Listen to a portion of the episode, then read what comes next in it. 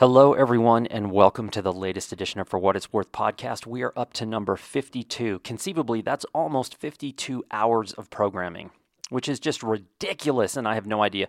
I don't check how many people are listening to this podcast. My guess is very, very few, although I do get comments from time to time from people saying, Hey, I love this thing. So, let me just give you a brief rundown. I don't know what day it is. They all blend together. I don't really have work days, non-work days because that they sort of all blend together. Uh, last Sunday, I got hit up uh, in the middle of the afternoon by by work saying, "Hey, can we ask you to do something for us tomorrow for this presentation?" So Sunday afternoon became about doing that kind of thing. So that's normal. It's not. I'm not martyring myself by any sense. I'm just saying it's kind of a weird thing. So today, I got up in relative good time. Did not sleep well last night for some reason, had very strange dreams, which we'll talk about in a minute.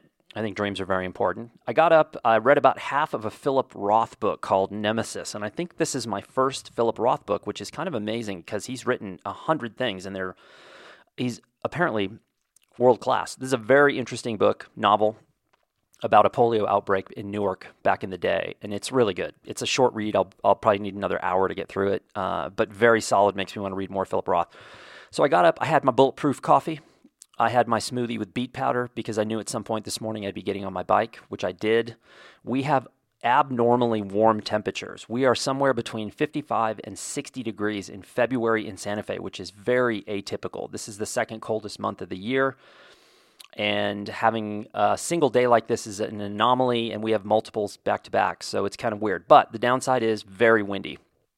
So I did 20 miles, about 1,200 feet of climbing, and uh, 10 miles were heavenly, just ripping with a tailwind. And then you turn around to come back and you go, I hate my life. I hate you. I hate cycling. I hate New Mexico. I hate the weather and I hate nature. So that was it. Came back, spent about 45 minutes answering, uh, maybe an hour doing email, uh, two different email accounts, and my YouTube comments. Someone asked me about YouTube comments. I always reply. Otherwise, to me, there's no point in being on YouTube a lot of people get so successful they can't do it and i also understand that but there has to be some sort of effort or it really to me kind of feels like a con um, which obviously these networks are to a great degree. I'm not debating that. And then i had phone call work call and then i re-edited a three camera 45 minute film i did for my wife which i'm going to talk about in a minute and then i had another phone call and then i did two excel spreadsheets and one google docs thing for work and then I wrote an interview for work, and then I had another phone call, and then I just had some nachos, nachos, nachos, and uh, and now I have this podcast, and then I have another call from three to four thirty, and that's my last call of the day. So that's sort of my my run today. That's why I'm here. Between calls, the podcast is a relief for me. This is just fun. I don't care if a single person listened to this. I would still do it because I love recording sound. But who is this podcast for? The Martin Castillo of podcasts. And if you don't know who Martin Castillo is, I just feel sorry for you because you haven't lived yet until you know, deep down, know Martin Castillo. Some people who knew him well called him Marty, but not many, because if you reached out a hand and you didn't know him well enough, you'd be pulling back a stump. So, anyway, this is the Martin Castillo podcast, but who is this for? This is for anyone who listens to Black Sabbath while doing yoga. If if Black Sabbath is on your playlist while you're doing yoga, come on in, make yourself at home. Let's get acquainted because this podcast is for you. Our hero of the week is anyone who is still trying to hide their digital dust after getting busted for doing something. The one that jumps out at the moment, the hot ticket of the moment, the one that everyone just can't get enough of is the is Marjorie Taylor Greene. This piece of work who keeps trying to hide the things that she put on Facebook and deny it. Um, it doesn't work that way. Once it's there, it's there forever. And to watch these people try and hide their digital dust is frankly hilarious to me. And, and you're going to find out here in a minute about my tech woes that continue because they, they are. I got a good tech woe week, which is coming from a weird angle this week. Also, heroes this week are anyone who's honest. So I was watching Cops once I love the show Cops. I always liked Cops. And now they have like live PD. I don't have a TV, so I don't have this, but I have friends who have it. And before COVID, I was in San Diego and we were watching live PD, and I just immediately got hooked. I was like, I would, I would forget to eat, I would forget to bathe, I would forget to go to work if I had access to live PD.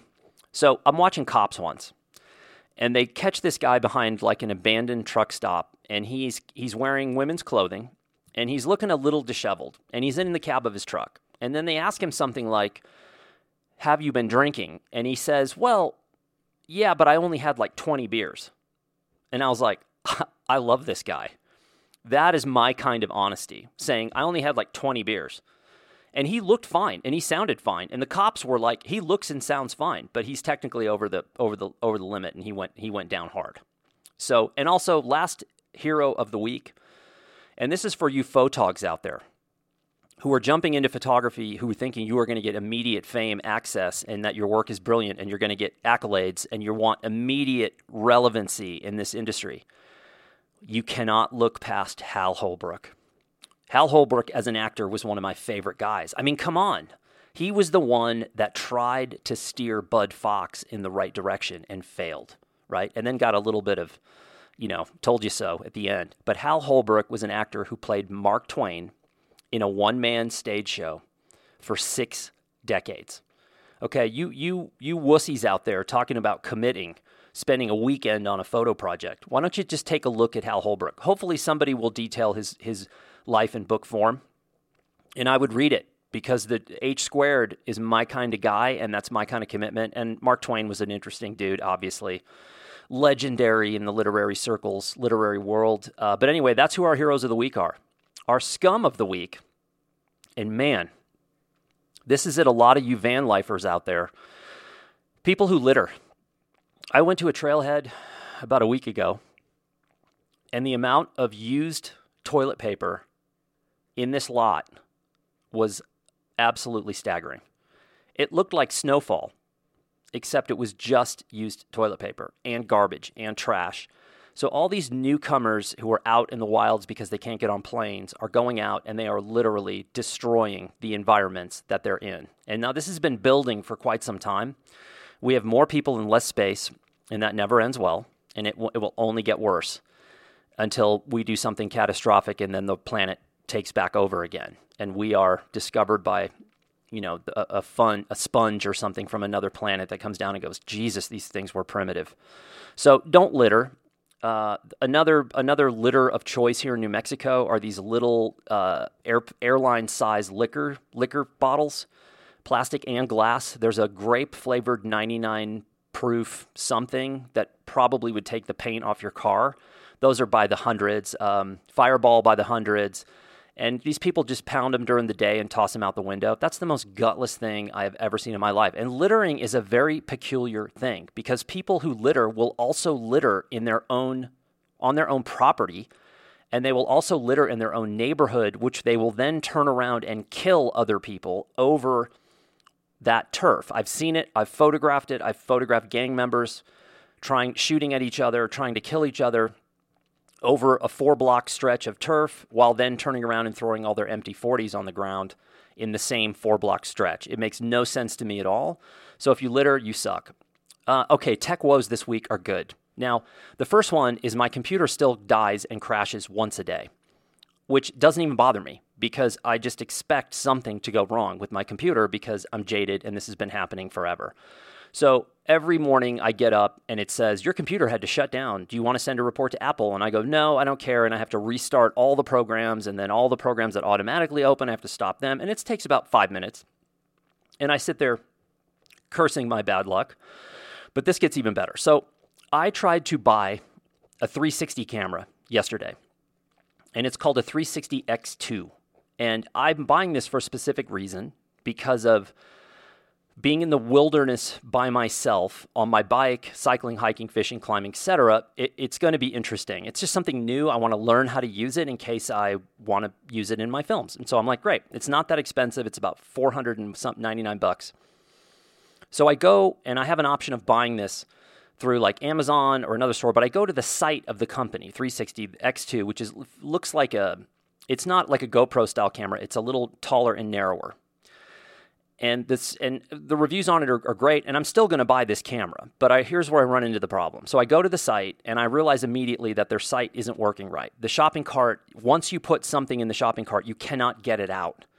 So I think to myself, oh, it's bad internet at my house. I'll do this later when I'm downtown at high speed. So I end up downtown at high speed, and the same thing is happening. I cannot get something out of. There's three things in the cart I do not want, and if they accidentally get left in there, the bill's going to be over a grand, and I'm trying to spend like 500 bucks.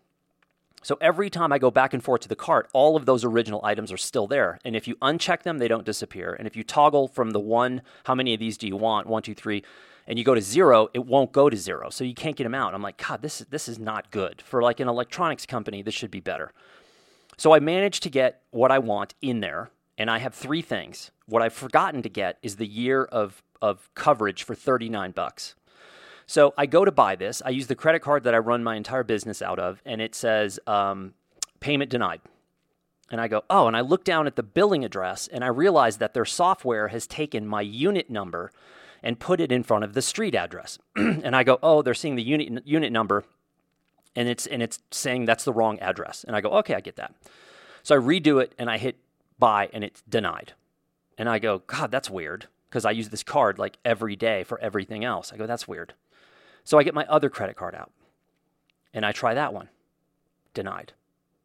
Now, with the second one, I get the fraud fraud alert, the text which comes in 10 seconds afterwards. It says if you ordered this, if you authorize this purchase, hit yes, and boom, it'll automatically work, and your card's ready, and you can redo the purchase. So I go great, and I redo it, and so it denies this. So the third time it's denied, and then I realize, oh, I forgot the coverage. So I go back in, and I get the coverage and the three items that I wanted, and now the bill's like six fourteen or six thirteen and I go to do it again, and it says payment accepted. Here's your order number. We'll ship this out as soon as possible. I go great. I put the email in my equipment folder on the in my email. And about 4 hours later, I'm just sitting there and I go something isn't right. This something isn't right. Something tells me I just feel something's not right. So I reach out to the customer service. I say I got the payment accepted. I got my order number, but I never got a follow-up email and they write back and they go, "Oh, you're on like a watch list, and now you have to send us. Get this, you have to send us a photograph of your credit card and a photograph of your ID." And they said you can block out these things, but you can't block out this, and you can block out four numbers on the credit card. And I wrote them and I said, "Look, I've been a photographer for 30 years. I've been using this credit card for four years nonstop." um, for everything. I've, first of all, never had to do this before. And number two, I would never, when you get a real ID now, which is your driver's license, but it's now called a real ID, which is what you're going to need to get on a plane here in the future. The first thing they say is do not ever send this to anyone for any reason. Do not send photographs or emails of your, your identification and your credit card to anyone. And I wrote him and I said this I said, Look, I've never had to do this in 30 years. Um, this is not a high profile uh, uh, thing. I walked them through the first two, the cards being, you know, denied for some reason on their end, apparently. And then I said, finally, I got the payment accepted from you guys, which tells me that the credit card company has authorized it. And now you can t- take up your beef with the credit card company. Why are you coming to me? They already approved the sale. And so they were like, no, you can't do that. We have to send us your identification or you can't make this purchase. And I was like, okay, then cancel the order. Like, don't make the purchase. So it's so weird to me to go to the actual vendor site and run into this problem. I'll go on Amazon five minutes from now and order it with this original credit card, and it'll go through in two seconds and I'll get it. But I was like, man, why would I want to do that for Amazon when I can go directly to the brand? And I wrote him and said, you know, I don't want to be the bad guy here, but like this system sucks and your website sucks, your shopping cart sucks. And then even the accessory page on their site was really bad. And I was like, okay, in line with who Milner is as a technologist, this makes perfect sense. So, um, no hard feelings towards the company. That looks like they make a really cool product. And I'm not a web designer myself, and I'm not an e commerce person myself. So, I can only get so puzzled by this. But again, it's me, it's my tech situation. Okay, let's move on here. We've got a bunch of points. And my wife is breathing down my neck. Man, once you make one film for someone and they have very low expectations, and then you not only make the film, but you do a three camera with overlays and and oh, I hit it out of the park.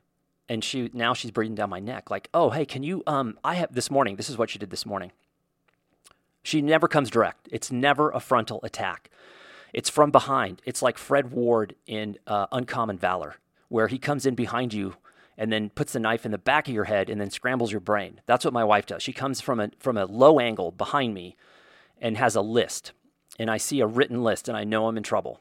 And she goes, "Hey, um, what are you doing?" And that means I need something. And then she's like, "Hey, you know that film?" And you're like, "Now I'm I know I'm in trouble." Um, wow. And then then comes the flattery. You're amazing. I can't believe how well you did this. I can't believe how quick you were. And you're like, just get to the point. I know you're buttering me up here and she has a list of like 10 edits. And she doesn't make films or work in the software, so she doesn't know what it means to do these things and how much how much it takes. And then to export a 1080 50 minute film, my computer gets the, the new one, mind you, gets so hot and so loud, I just have to walk away for it, to, and it takes it 35 minutes to export. So that's that was my morning. We're gonna we're gonna get to that in a minute though, because I learned some things about making this film. Point number one this week is about winter camping in a vehicle tent camping in a blizzard, living in a yurt in the middle of the woods in the middle of winter, regardless of whether or not you're pawning yourself off as a forest nymph, it sucks. I will tell you, I have a van. I've slept in the van in 20 degree weather, which is not that bad. It sucks. It's freezing. The van is a metal box. And when you turn on a Mr. Buddy heater inside and it heats up, it's great. And then you turn the heater off, and approximately 18 seconds later, it's sub zero again. Camping in, in the snow in a van in the winter, for the most part, sucks unless you're there to do something really amazing. And I don't mean make a YouTube film about how dreamy and heavenly your life is living in a, in a frozen tundra in a van. It is mind boggling to me how many people are out there trying to sell this as some sort of adventure remember, I grew up in Indiana, which is which is basically dark and gray for six months a year. I wore a snowmobile suit the whole time I was a kid. My brother was throwing frozen snowballs laced with gravel at my head. And I know how sucky it is. That's why everyone tries to leave and moves to Arizona or Las Vegas or whatever, because it, at, at some point in your life, you go, this blows, and you want to leave. So YouTube is chocked with these people out in the middle of these places, living in these vehicles, they're in tents, they're in hammocks, they're in all kinds of weird, talking about things like bushcraft, like the world is going to end. Let me save you some trouble. It blows. If you have a van, if you have a tent, if you want to practice bushcraft, if you want to do something, go to a temperate climate. E- even middle, like Santa Fe right now, 54 degrees for a high today, 36 for a low. That is balmy. I'm not joking. 54 with sun out is t shirt weather that's a really good place to like experiment with four seasonal navigational automotive living. You don't need to go to Alaska and get buried in six feet of snow and tell us how great it is because we know you're lying and you're not a forest nymph. You're dressed like one, but you're not because there's no such thing. Okay, moving on. Point number two. Oh my God. Uh, everything, I knew this would happen. I was waiting for it. it actually took a, a, a, few minutes longer than I thought it would, but apparently every ill with the country is now Biden's fault. So all my Republican friends and family are h- dropping hints about how everything is now Biden's fault. Oddly enough, Kamala, Kamala Harris has, has not had a single piece of scrutiny in my mind. I have not heard one negative thing from any of my Republican friends about Kamala Harris, which is kind of shocking. But they all blame Biden for everything. And I'm talking the, pan, the, the, the rollout for the vaccines, his fault, the economy, his fault, the unrest, his fault, the racism, his fault, everything. And that's exactly what we do in this country. We draw lines, and then when our, our guy loses or our person loses, we point a finger and go, oh, it must be the other person's fault. And we do it because a lot of people believe it. So it's definitely effective. Um, Personally, I would give him, I don't know, a B plus so far. The executive orders were good, and of course, the the right is attacking him for doing executive order. You know, it's I ignore everything that's coming out of the Republican Party right now because they have completely and utterly lost their mooring. I could not vote for any Republican candidate right now only because of the behavior of what's happening at the top top levels. And again, I'm I'm skeptical of all politicians. Anyone who's of relevance at a certain level typically is compromised to the hilt in some way, shape, or form. They have skeletons in the closet. I know people who have worked for campaigns from all the way from presidential level down to state level. And my friends who work for these campaigns have said to me many times these are people who are delusional that often think that the rules don't apply to them. So that's how they get into these positions. So I'm not like some Biden fanboy. He's way older than I would like my president to be. He's been around politics way too long for my for my taste. I want somebody in their 40s. I want somebody who's progressive, who's who's somebody that has revolutionary ideas but also has a foot in reality and that says the, the current system isn't isn't enough. It's not working for the average person. It's dividing us. Let's get better. Let's get smarter. Let's get younger. That's how I feel. So, do I want Biden over over over Donnie Dipshit? Absolutely, any day of the week. Um, I feel embarrassed for the Republicans for hitching their wagon to, of all people, that guy for four years. I think he just undid their entire party. I think they went from looking at total domination for multiple decades to completely losing their founding and imploding as a political party, which sucks because it's like Nikon going away. Nikon shuts a factory in Japan after 70 years. That sucks for photography because number one, the legacy of Nikon is undeniable. And two, their equipment is really good. And it sucks because then Sony and Canon and Fuji and everybody else, they go, well, that's one less player we got to worry about. That's one less one less shark looking for market share. So let's, you know, maybe we don't have to improve as much as we thought. Okay. Wow, we're flying here. I mean, people, this is free. Just remember, it's free. I'm not charging you for this. I should. And for $99.99, you can get my business sales tape to show you how that you can do yours as well and you can review products all day long. Okay, so hang on, water break. Oh, have I told you how much I love my Contigo water bottle?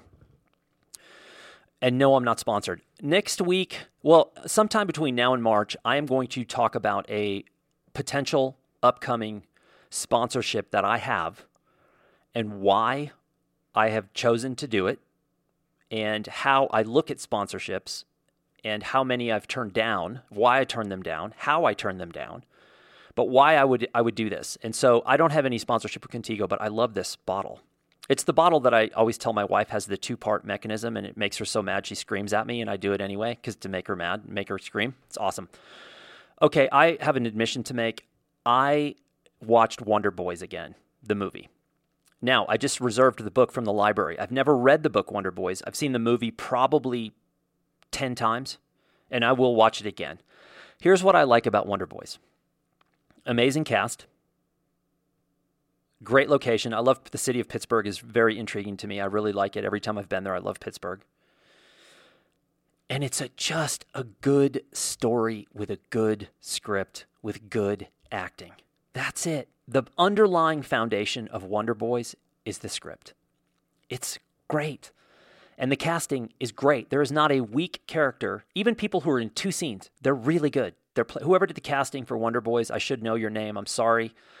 You deserve a lot of credit. The author, Michael Chabon, I think is, is it's based on. Uh, it's a wonderful script, and I love it. And it makes me. I love writing. I love movies about literature and about writers, and I think it's fantastic.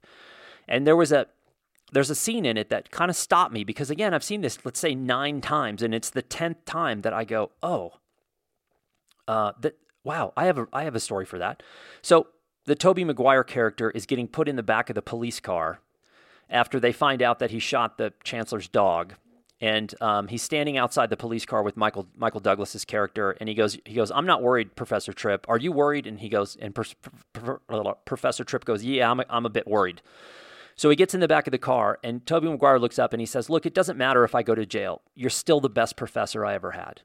And and that to me is such an important thing. And when I say professor, you can interchange any person in your life that gave you direction, purpose, meaning, intention, etc. And I it made me immediately think of two people that I had in my my academic career which were both college professors, one whose name I know, which I'll tell you in a second, and the other is somebody I don't remember his name, but his class was incredibly impactful on me. So at UT Austin, I was a photojournalism major, but I had minors in Spanish and anthropology. And anthropology was interesting because Texas had a really solid department and they had these guest instructors from all over. So I took a class called Indians of, of Mexico and Central America. And this was about all the indigenous communities from the Mexican border all the way down, like the Huichol and their and their peyote quest in the upper regions of Mexico, all the way down to like the Lacandon. And by that time, there were only about 250 Lacandon Indians left ever anywhere in the world. And so I had an instructor. The first day of class, he gives us the reading list of the books that we have to not only find but buy and I remember very specifically there were 19 books on the list for the semester. 19. Most of the time, classes had one or two. 19. And these are obscure, like, you know, uh, whatever, Dutch uh, anthropologist in 1945 uh, writes a paper on the Lacandon, and you have to go find that because it's gonna you're gonna be graded on it. And so there was another guy in the class whose last name was Milner It was spelled differently, but Milner. And he and I immediately became pals in the class, and we became study partners because we realized, okay, we need to divide and conquer. So I'll take the first eight books on the list, nine books on the list. You take the rest. You try to get those. We'll swap them, and then we'll divide and conquer, which we did. And I was going to like college university libraries all over South Texas trying to find these publications. And I did. We found all of them. And the other Milner and I became obsessed with this class because the instructor had lived in Mexico with these tribes of Indians, which with these groups. He wasn't just talking. He had been there. He lived in his van for years, traveling from northern Mexico all the way to the bottom of South uh, Central America, living with these tribes tribes of people. And he had firsthand, he had notebooks and he had photographs and I was like, that is what you call an instructor. And he and the other Milner and I, we went down the rabbit hole.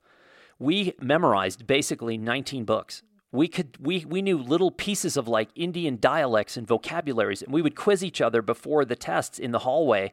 And the other students would look at us like, you guys are high. Something happened to you you took peyote and you never came down. And so he had made an incredible impact on me. I was too much of a of a doofus at that time to remember his name. The other professor was a woman named Robbie Davis Elizabeth Floyd. And she was a birth specialist that came into UT and taught a class about childbirth. How I ended up in this class, I have no idea. I just remember it being all female students and me, which is typically a very good thing if you're, uh, you know, if you're a student like me and you're like, hey, this is this is great no dudes. I got uh, got all these uh, wonderful women around me. And uh, she blew my mind because I was like, I don't know about childbirth, and I don't particularly care about childbirth because I don't think I'm ever having kids, and hopefully I'll never be having one myself. So, again, she had traveled all over the world and done like films and stills and written about birth processes all over the world. So, those two people made a huge impact on me. If you haven't seen Wonder Boys, it's fantastic. Get it, watch it. Point number four is about my morning smoothie. Now, I don't want to be douchey here because all the bros talk about their smoothies, but my wife asked me the other day what my favorite meal was, and I said a smoothie. And she was like, huh? And I said, yeah, I, it makes me feel really good because I don't know what what's my, my body is like. My body is not a Ferrari, right? A Ferrari has won, I don't know how many Moto GPs and Grand Prix and everything else. Ferrari has won so many titles over the year. That's not me. I've never won anything. My body is like a 1984 Fiat. It kind of you want it to be a Ferrari, but it's not. It breaks down all the time. So I have a, sm- a smoothie in the morning that starts with two kinds of frozen fruit, mostly berries. And then I put what's called raw meal protein powder in it, which I've been eating for years and love it. My brother turned me on to that. And then I put um, L-glutamine, for my intestines after taking antibiotics for two years. My body's completely wrecked. So I take L-glutamine. I take vitamin C. I put in chia seeds. I put in beet powder or creatine. Um, and I don't take those every day, but uh, the beet powder is a vasodilator that helps when I'm cycling and, and like pushing myself hard. Um, or I'll put creatine in maybe once a week. And then I put um, moringa powder which is like a green powder, which is good. I put almond butter, a little bit of non dairy yogurt. Uh, today I put in a pear, half a pear, and then I put in water and I blend it, and it tastes awesome. And it's like micronutrients. So your body, when you when you ingest, and I can do an entire blender of this stuff, and drink the whole thing and your body doesn't go high or low. Your body just it's like putting gas in the car. It just goes and you feel it. And then i jump on my bike and you have like immediate energy that's there to pull on. And so that's my smoothie recipe. A lot of people have been asking me about that for one reason or another. Uh, okay point number five is for you gearheads. You're not for you gearheads but for you photo heads out there. So I was in, I, I was texting images back and forth with, with a friend, and um, he I sent this one, and and and he says to me, "Look, I know this technique you like, but this picture's just not very good." And so, one, I was like, in my head, this giant question mark of like, "You're critiquing my the images I'm texting you." One that never crossed my mind that we would we would these would be critiqued in any way. Number two, I never thought that this was good. I'm just firing random shit at you. But it got me thinking and this is very important to me because a lot of folks I have I spend a lot of time talking about photography even though I'm not a photographer anymore. In the past year, and obviously COVID has wrecked a lot of things. I can't do the kind of projects that I would normally be working on. I did have the opportunity to start a wonderful project on March 21st that got destroyed. But I ha- in the in the past year, I have been in the field for a grand total of 1 day, one, with a still camera in my hand where I said to myself, I'm trying to make something great, not just good. I'm trying to make great. Good is what I have to make on a weekly basis. I'm attempting to make something good on a weekly basis, which is like, you know, the YouTube films and writing blog posts for Blurb and doing that, t- that stuff. It's good. Great never enters the conversation. It legitimately never enters my mind that I am trying to make something great. I haven't done that in so long really 2012 was the last time that I went in the field for like multi weeks with a camera and said, okay, I'm going to try to make something really good, really, really something great. And good and great are, are worlds apart. One day this year, which was boiled down to about five hours, which was primarily waiting, standing around and waiting for something to happen. One day for five hours, I tried to make something great and I didn't get it. I made good that day, I didn't make great. So it's weird. You get sort of programmed into, and I, and I guess maybe it's an it's an admission. It's like going to a confessional, which I've never done, and I probably should, but I've never have. Which, by the way, photographers, the best confessional scene in the history of cinema is, even though he's a douche, James Woods in the movie Salvador, where he's he goes to the priest trying to marry his Salvadorian girlfriend to get her a cedula to get her out of the country, and he goes to the confessional, and the priest is like, "Okay, so what have you done?" And he's like, "Look, I have been an, an effing weasel." Um, you know, I've done this, I've, I've done this. And the priest is like, you know, are you going to, um, you know, say, say some Hail Marys. And he's like, he's like, really? That's, that, that's, that's all I have to do. That's easy. And, and the priest goes, you got to change your ways. And he goes, well, that's going to be pretty hard. That's, you know, he's like, can I, you know, smoke a little pot now and then and like drink and whatever. And that to me is the best confessional scene because that's how most of us would be if we went in there and we were honest. So this is a confessional. Once you confess and you get it off your chest, it's not a big deal. I don't feel bad about going in the field and not trying to make something good because I know I can't. I don't have the time. I'm trying to do too many things at once. And again, I'm not martyring myself. I have a cakewalk life compared to a lot of people. Yes, I work a lot. I work six or seven days a week. Um, some people would look at some of the things I'm doing and say that's not work. And I beg to differ because when you have brands and companies and pressure, and you're also putting the work of other people in your hands and then putting things out that represent them, it is work. And so it, to me, it never turns off. I haven't been able to sleep well for the past week because I'm waking up at two, three, four in the morning thinking about AG23 did I miss something in the in the edit of the second proof? You know, maybe Rick will catch it. You know, that'll then we'll, you know we're working together to make sure this is good as possible. Are the contributors going to be happy?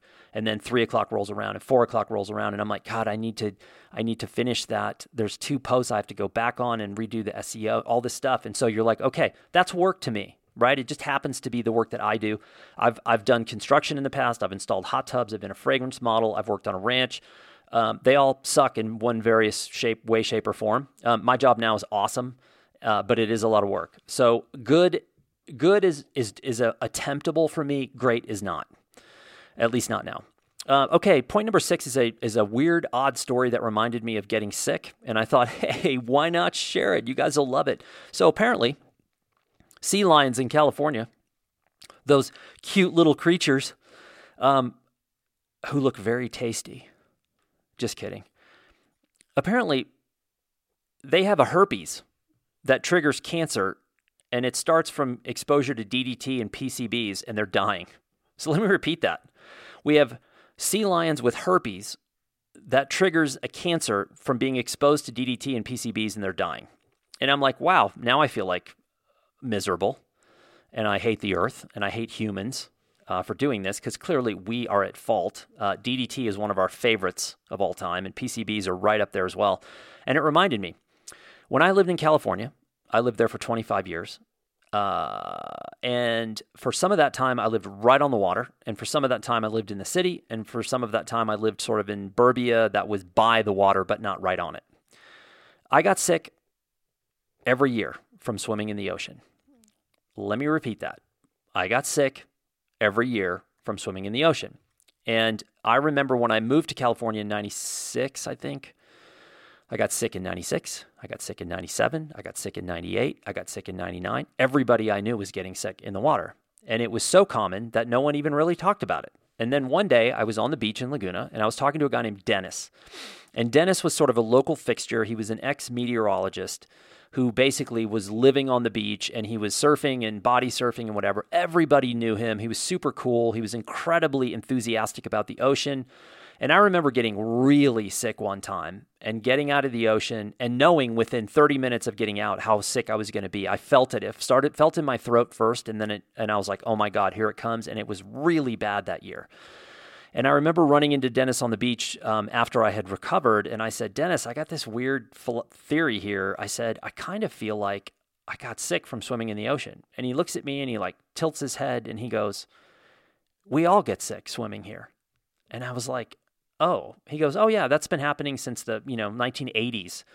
And he said, you know, the water quality testing is done a mile offshore so that it's the only way they can get those water readings to pass the safety levels to say it's okay to have the beach open you know, you test at the shoreline, they're going to close Main Beach every day. And so I was like, oh, okay. So anyway, these poor sea lions, you know what? I we were the we were the the canaries in the coal mine, and now they're suffering for it. So that sucks. There's nothing worse than like a polluted ocean. So hey, do what you can. Donate some money, write a letter, go to the beach with a one of those little fake hand things that you pick up trash with and a trash bag and just do your part, man. Get out there. Okay, speaking of water, I am jonesing so bad for a multi day canoe trip. And I have never done, well, let me think about that. Have I done a multi day canoe trip? No, I don't think I have. I've done a lot of canoeing, but I don't think I've done a multi day trip. I need to really think about that. I feel like I'm missing something, like I have, but I'm not remembering it. Um, but anyway, that's what I really want to do. I want to go up to like Boundary Waters and I want to do a multi day trip. I want to go into Canada when the border is open, up into Ontario, Manitoba, where I've been many times in the past. And these, these, these thinking and fantasizing about these canoe trips and the fishing that's up there, which is unbelievable. If you haven't fished in Canada, it's heavenly for those of you who like to wet a line, whether you're spin casting or you are fly fishing, it doesn't matter. It is heavenly. It's clear water. There's no people, black bears, bald eagles, and just an abundance of fish. And so let me tell you what we used to do. My father and I used to go to Canada up to the territories or the, the tops of Manitoba, Ontario, and we would go fishing up there every year. We would take we would fly to like Thompson, Manitoba, then we'd get in float planes and we go even further and some of the places were kind of mellow, and some of the places were like really heavy water, exposure, you know, freezing temps, all that kind of stuff. But the fishing was unbelievable. And my brother never liked to fish and hunt. My sister never liked it. My mom did, but she was kind of by that time like, you know, half assed about it. She didn't really want to go. And my mom's a great fly fisher woman. Uh, but she was, for some reason, it was like a dad and I thing, right? And we'd go up there and do these things. And it was fun because part of the adventure was getting there, and so, you know, you'd land in Thompson, and the runway in Thompson at the time was dirt, and the jets would have these big air pressure things on the front of the engines to keep the rocks and stuff from flying up into the engines. And then you'd spend the night in Thompson and get in float planes and fly out to these remote areas. and the pilots would come in and the little float planes were always an adventure. They were either overloaded in the pontoon, you know, the the the measurements on the pontoon where it would say like safe level, and there'd be like uh, 12 foot or 12 inches of measurements, and then the last measurement would be like a foot underwater. And you're like, mm, I'm not a math guy, but that looks bad. I remember getting on a float plane once and the entire aisle of the plane, from from floor to ceiling, front to back, was stacked with cases of beer. You once you got in your seat, you were trapped, 100% trapped until they unloaded the beer. And we did it anyway. We were like, ah, what's what could possibly go wrong? I remember being uh, in a plane where my father was the co-pilot. My my dad doesn't know anything about flying. He was just fat. He was big and fat, and they wanted to balance out the plane, and so he ended up in the co-pilot seat. And it, the plane started to ice up and the pilot started to lose a little bit of the you know precision and he was and we had to like try to de-ice this thing and it was terrifying. I also remember my father being in the co-pilot seat of, and we we took off we were on a, in a very remote area on a dirt runway and the runway had a huge hill in the middle which i'm no engineer. I'm not an, an, an uh, aeronautical engineer or a landscape engineer for that matter but a hill in the middle of a runway seems like a really bad idea and so I remember sitting in the back of the plane. My dad's in the co pilot seat. The plane's overloaded. It's this tiny, tiny plane. And I'm looking through out through the windscreen and I can't see anything. And then the pilot hammers it. And a, there's a plane that's taken off before us. And the pilot hammers on the throttle, right, in our plane. And as soon as the plane levels out, the, the rear tire comes off the ground. Now I can see out the front window and I'm looking at a hill. I'm looking at the bottom of a hill and I'm thinking, that looks almost like the BMX ramp I had as a kid. That can't be a good thing. And so our plane is so overloaded that we come over the top of the hill, and the hill was supposed to act like a little catapult, but it doesn't because we're too overloaded. And so we come over the hill, and the plane is still glued to the ground. And now the pilot's thinking, I got to use this downhill to get as much speed as possible. The problem is that the plane that took off from front of it, in front of us, is now stuck in the mud sideways in the middle of the runway. And I'm, I look at it and I'm thinking, we're all dead. There's no possible way we are going to live through this. And the pilot, without slowing down, cants the plane to the right off the runway into this field and, and he keeps the speed up. It's unbelievable. It's like, I don't even know how to describe it. The plane is still going high speed, like takeoff speed, but now we're going in a circle on the ground, and he aims the plane back towards the hill in the middle, but now in the other direction. And I'm thinking to myself, if there's a plane coming from the other way, we're all dead. It's going to be an epic explosion. Uh, my dad's going to get it first, right? So I'll live approximately a quarter of a second longer than he will, long enough to go, hee hee uh, but it didn't happen. And we hit that hill and took off and finally got in the air. And the stall warnings on the plane are just lighting up the dashboard and the stall warning. Rah, rah, rah. And the pilot, without skipping a beat, the first thing out of his mouth, he goes, Man, I hope we land before that storm gets here. And literally, when we landed, I got off the plane and I had sweat. The plane is icing, remember.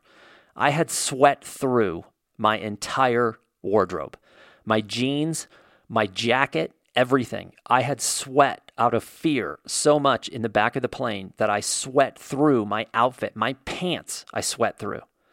So, anyway, that was the beauty of Canada. And if that doesn't sound fun to you, then I don't know, maybe this is the wrong podcast. But canoeing, I want to do a canoe trip. I would love to go back up and do some fishing trips. And it will happen. It will, Canada, open the border. Let us in. We're all clean. I promise we have everything under control. Okay, I mentioned earlier dreaming. So I think dreaming is one of the most important things we can do, whether it's daydreaming or those nocturnal dreams that we have. Sometimes they're action adventure dreams, those are good. I had one the other night.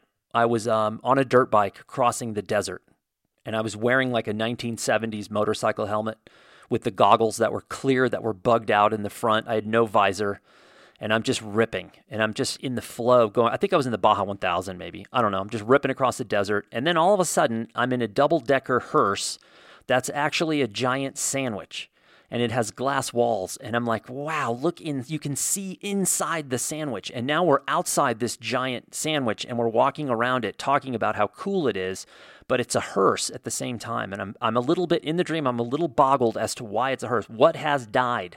Have I died? Has the sandwich died? Is there some other body inside the sandwich? I don't know. And as I'm starting to look around, I see that my friends are there, my wife is there, and then I'm now in the crowd looking in at the sandwich, but now I'm on the sandwich and I'm some sort of British royalty and I'm riding on the sandwich, waving to the crowd from the insides of a bulletproof van.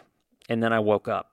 And so I have no idea what that means, but I think it's important And I think dreaming is something, and I'll, I'll switch over here from the nocturnal dreams, which, like I mentioned just now, are fantastic and make total sense. Someone out there knows what my dream is about. But the, not, the daydreams are actually more important to me because they are wh- what lead us to who we will be in the future.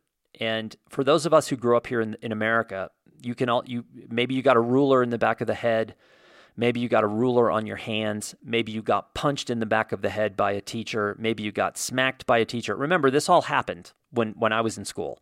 So if you were, quote, caught daydreaming, they would physically punish you. And that could be a slap, a punch, you know, uh, a ruler to the back of the head, a ruler to the hands, whatever.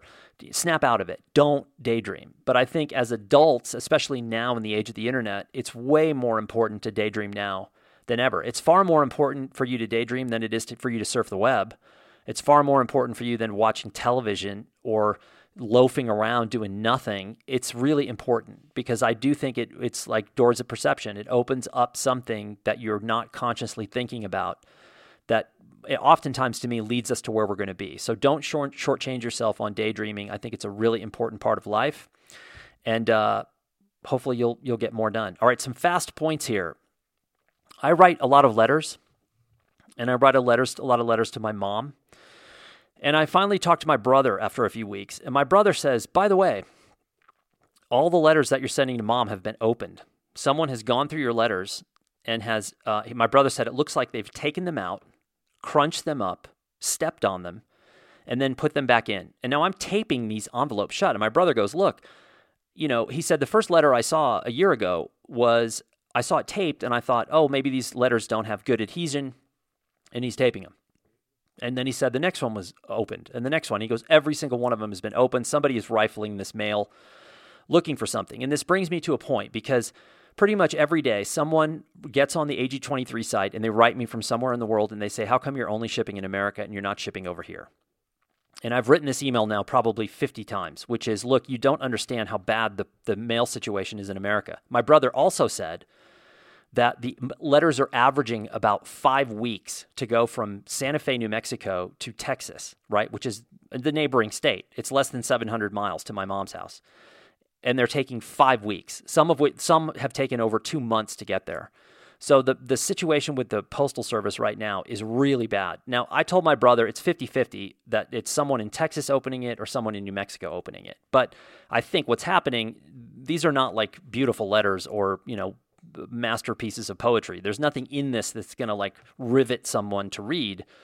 It's someone looking for potential money. It's like they see the names on the envelope and they go, "Oh, this looks like one member of the family sending somebody else something. Oh, maybe there's money," and they just keep doing it. So now I've I've wrapped the next letter. It is the Fort Knox of letters.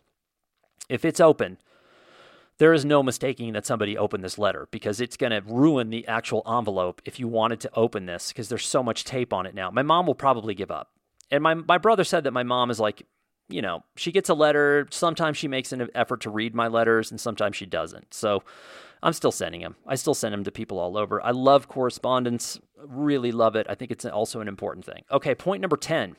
For all you Australians out there, you are about to eat your heart out, man. All of my Australian friends, well, well, well, well, how times have changed you used to corner the market. You owned the market on a little object called a Tim Tam. Yeah, you know what I'm talking about. Oh, we've got 900 flavors and 14 box sizes. Oh, you want some in America? Well, how much money do you have? How much are they? Yeah, well, how much you got? That's what Australia was. They looked at someone like me and they're like, You're a crummy American. Tim Tams are ours. You don't have them. You can get them, but they're going to be the price of plutonium, right? That's what, well, guess what? Australia. Trader Joe's. Oh, Trader Joe's now has a fake Tim Tam. Is it a Tim Tam? No, it's fake, but it's close.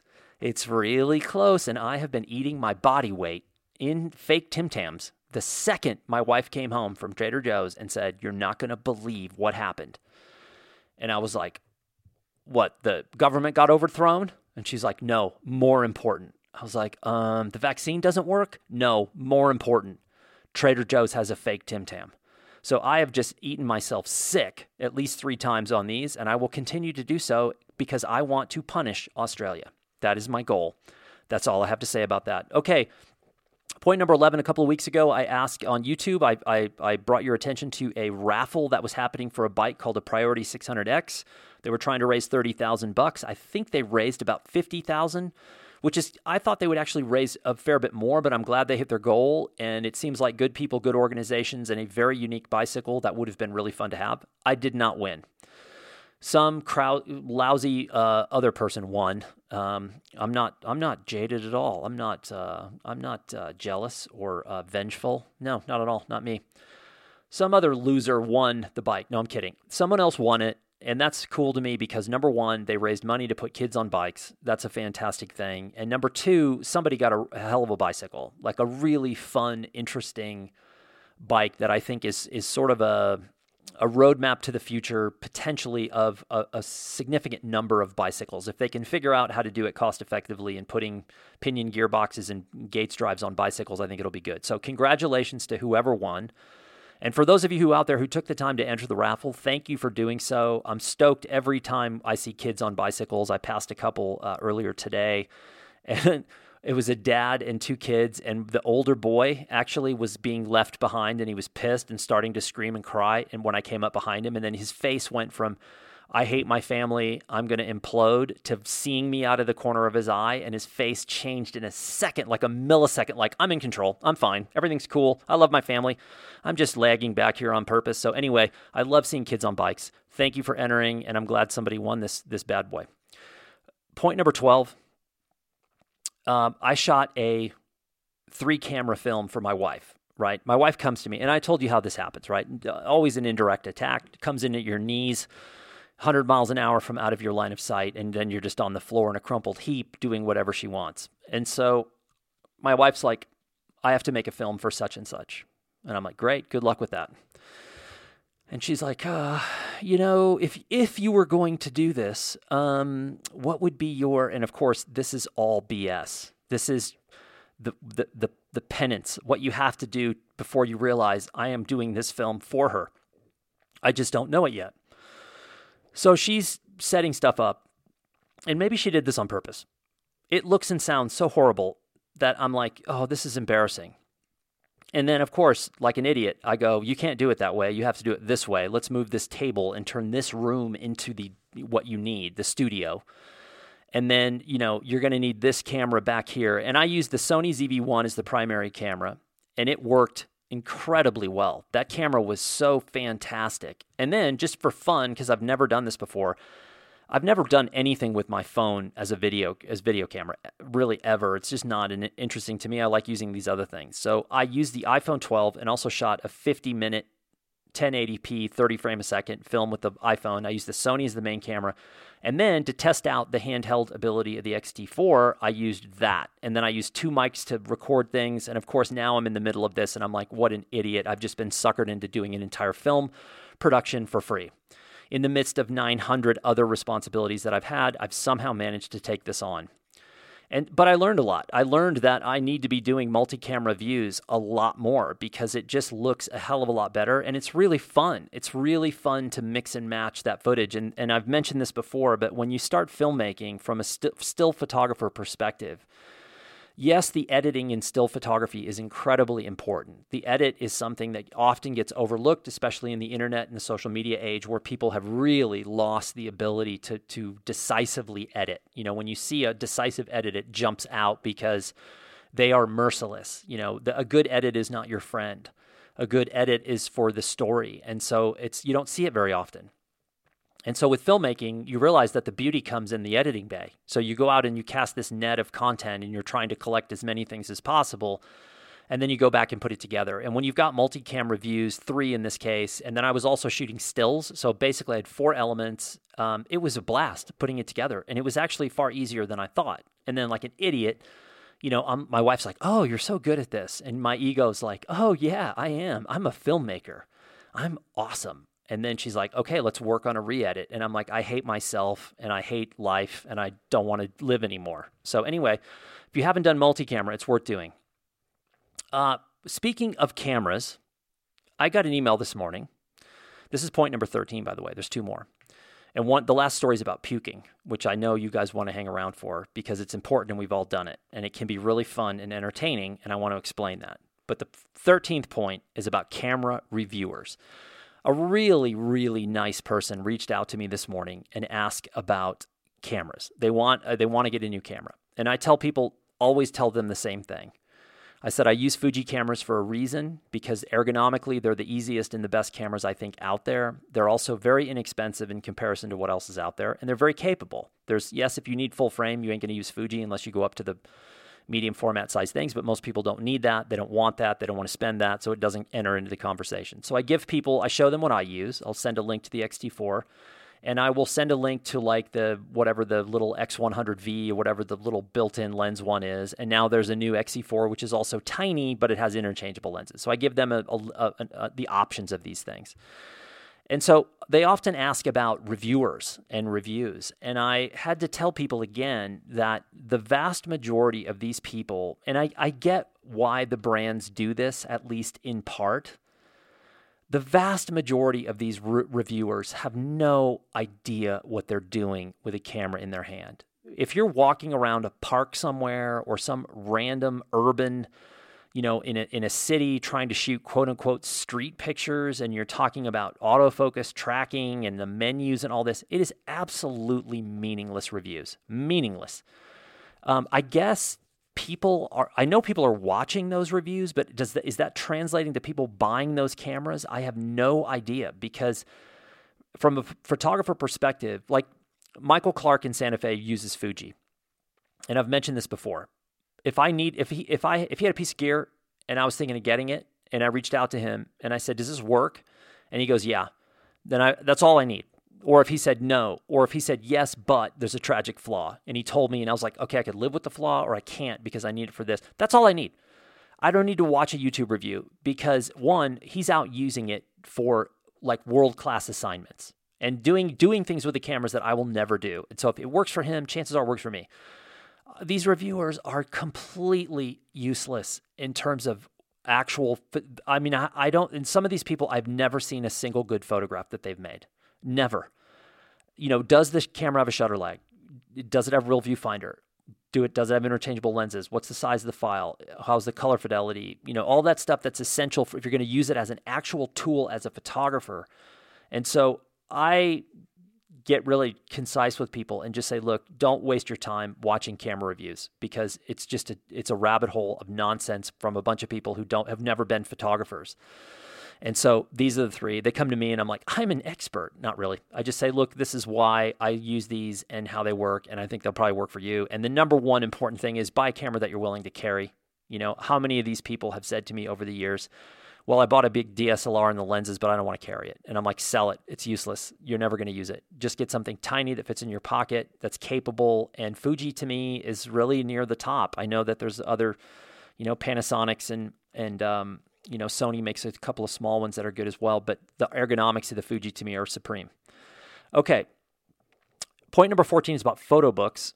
And man, I just see this trend that's happening all the time. Now, on, point number one with this, before I get to the, the, the meat of this point, is the fact that people are talking about photo books so much as they are today. That is a great thing.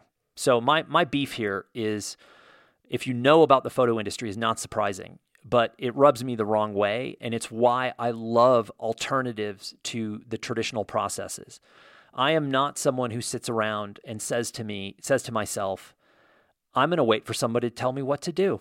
I'm going to wait to tell me, I'm going to wait for someone to tell me if my work is good. I'm going to wait for someone to tell me that I'm good enough to do a book. I'm going to wait for someone to tell me what I'm going to do and what I'm going to think and how I'm going to act in my life. I have never done that. I do not want to do that. At the times in my life when I was more constricted by the industry of photography, I was miserable because I the people who were in charge of my career at the time were people that I didn't even really know. There were editors and art buyers and agents and people in New York and I would I was like I don't even know these people and they're the ones telling me if I'm good or not and they're going to say they're going to give me a, throw me a bone, give me an assignment or not give me an assignment. It never it never sat well with me. So the second that I had the ability to put ink on paper and put publications into the world by myself. I did. And the initial conversation I had with Blurb in like 2006 with the founder when she called me was she said, "What do you want?" And I said, "I want to make small run out book. I want to make small run art books outside of mainstream publishing because my projects are not economically viable for traditional publishers and I don't want to spend 18 months with a traditional publisher. I want to move on. My job is to make pictures, not to sit in, in production meetings for a book. So I, the second I could do it on my own, I did. I still love traditional publishing. I have a row of 100 books to my left right now that I'm staring at that I still buy. So I'm not knocking traditional publishing. It just wasn't for me. So I get emails from all over the world about photo book publishing. And one of the things that I've noticed is the same 20 people get book after book after book after book after book. It's the same people. I got an email last week that sh- that highlighted and reviewed 10 new photo books. 9 of the 10 were from photographers that have book after book after book after book. And I I just looked at it and I said, I don't need another book from any of those people. These are a bit rehashed, they're a bit retreaded. They all have the same basic look and feel. There's a sort of style of book.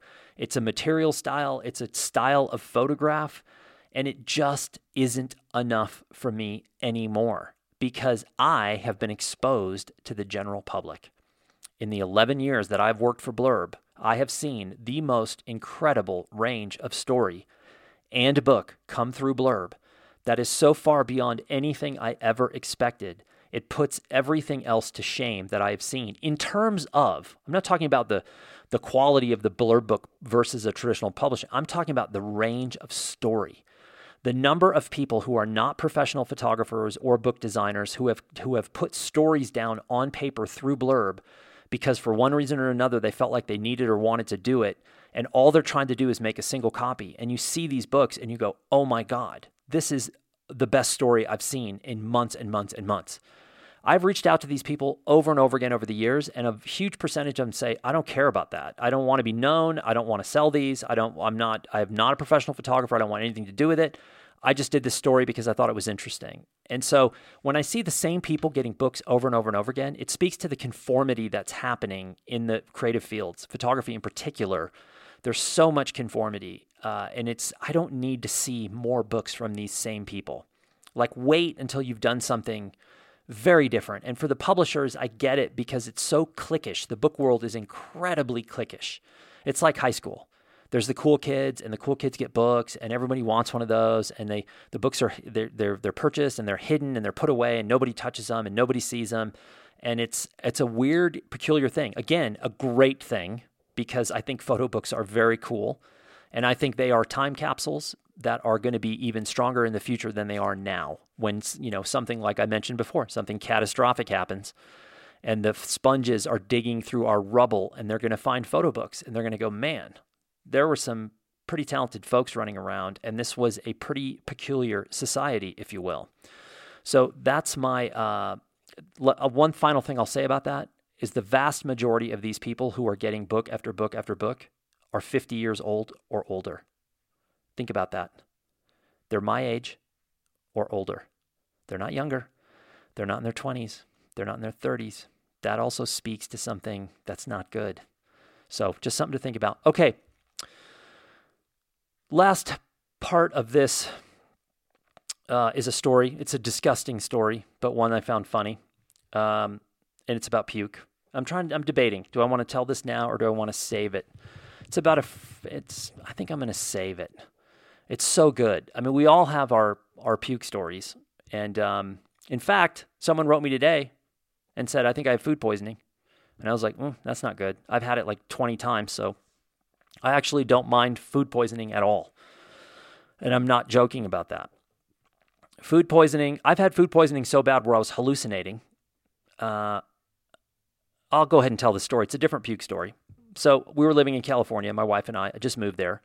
I'm doing a project about what it's like to be Muslim, Muslim and live in the United States. And this is long before 9/11, so no one's talking about Islam, they're not talking about Muslims, and I sort of get this assignment I get an assignment to photograph in a mosque in uh, Arizona, and I'm there, and it leads to these very interesting conversations and discoveries on my part about sort of the com- Muslim community. And I'm learning about it, and I'm like, wow, this is really interesting. And then I make some really good connections and I'm ending, and then I end up in Orange County, California, and I have make a really good connection there. Who's helping me on this project and story? I work on the story for four years. I travel. I worked on it in Africa. I worked on it all over the United States, And uh, so I'm working in Orange County, and I I meet this group, this subgroup inside the Muslim community. Very cool, and they're they're like exposing me to the area that they live in, which is probably 15 miles away from where I do.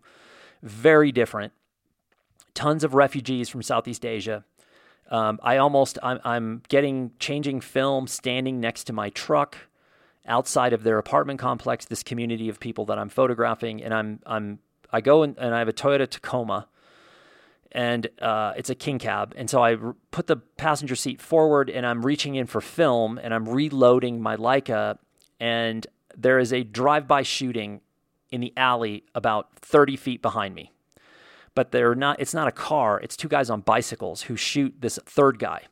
And I, and I mean, it's, they're right behind me. And I, it's like bam, bam, bam. And I turn around and the two guys on bikes with the guns are sitting there staring at me. I'm like 20 feet away now. And the third guy's down in the alley and they could have easily shot me. But they were so surprised, and I was surprised to see them, and they were surprised to see me that they take off. And within, I, I kid you not, 30 seconds, there is a police chopper hovering over the tops of the apartments. They were on these guys so fast. It was unbelievable how fast they were. But anyway, I'm there and I'm photographing this, and this community is introducing me to their food, which I absolutely love. So I go back to Laguna and I'm telling my wife, I go, God, man, this food is so good. This food is so good. And they told me about this restaurant. And I go, let's go to the restaurant. My wife's like, no, it's like 15 miles. I'm like, it's going to be great. It's going to be great. It's going to be great. It's like 15 miles away and it's traffic and blah, blah, blah. And I'm like, I just badger her, badger her until she just is broken. And she's like, fine, you know, get in the car. And we're screaming at each other like good couples do. And there's just hate and rage and, you know, maybe a buffet at the end of it. So I get her in the car. We drive over there. We eat this meal. and we get back to the house and about five minutes later, my wife's like, I feel funny. I feel really funny. And then she just erupts like Mount Vesuvius. It's just ash clouds 20,000 feet in the air. And I'm like, hey, hey, I feel fine. So she's like, You brought me over there. You poisoned me. You suck. I'm rethinking everything. And I'm thinking, I'm fine. I made it. You got it. I didn't, whatever. But she had this meal that had shrimp in it and I didn't. But I took one bite of hers. So I'm like thinking all that night, I'm like, I made it, I made it, I'm fine, I made it. And the next day, the next morning, late morning, I'm in downtown Laguna Beach and I'm by myself and I'm walking. I don't remember where I was going, but I'm in the middle of the street in downtown Laguna and in the distance of one stride. So, like my left foot coming forward and hitting the ground, in that one stride, in my mouth, I have this undeniable, very, very clear taste of red wine. Now, on a normal day, you might think, how nice. Was it a Merlot? Was it a cab? Was it a big Zin? But no, I hadn't had wine in a long time. And I thought, that's peculiar. I haven't had any wine. Why does my mouth taste like wine?